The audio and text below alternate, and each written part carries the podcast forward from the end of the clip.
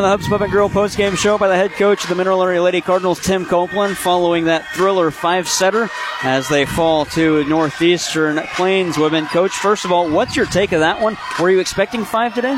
Well, I mean, I knew he was going to play, and I mean, it may be a five gamer. I didn't think it'd be a three gamer they'd win, but I didn't think it'd be a three gamer we win. You know, um, you know, we, I thought they battled really hard. I thought they had the first game. You know, that was the, in my mind, that was the turning point because you get the number two team in the nation who's already expected to be in the Elite Eight. They're playing a number 15 that's seeded, you know.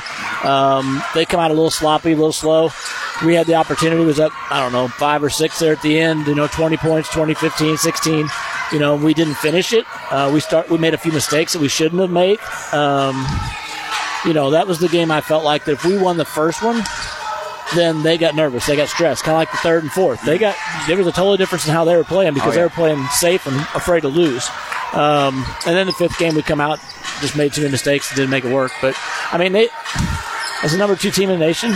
I mean, this the coach told me to walk through the line. She said, "Look, we haven't played anybody like you all year. You're legit, and you shouldn't be a 15 seed." I mean, that's what she said. And that's the number two team in the nation. It goes to Florida, goes to Texas, goes everywhere. So that's a compliment to my girls. I told them that. I said, I understand they're sad because now they can't win the national championship. They can't get in the Elite Eight, but you still have great accomplishments you can do and finish in top 10. And that's what I've done every time I've been here. So tomorrow morning we got to come out, play at 10 o'clock, and play, I think, New Mexico State or whoever lost on the other side. And, you know, we got to come out and play like we did those three or four games and, you know, put ourselves in a map that way.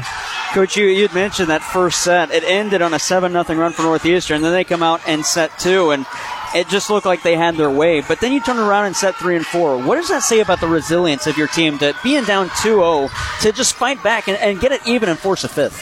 Well, and that's you know you and I have talked about this multiple times now about three or four weeks ago, we started battling. Like even when we lost the first game, we still battled back. Or even if we was down by five or six or ten or whatever, um, you know, I, I, I know this team's not going to quit now. I've seen enough now in the last month that I know they're going to keep battling. They could have easily. It's like, oh, we're down number two nation. We're we're down 2-0. We can't win now, and they didn't. You know, and and that's I'm proud of them for that. You know, I just it's it's one of those deals if you play like you did that third and fourth and half the second game, the first game when you're up, it, it's you get it done, and, it, and now you probably win it in four because they're they're stressing. I mean, I, I, promise you, a number two team in the nation that's going to be down one nothing is already worried, and if they're down two one, they're really worried. So, you know.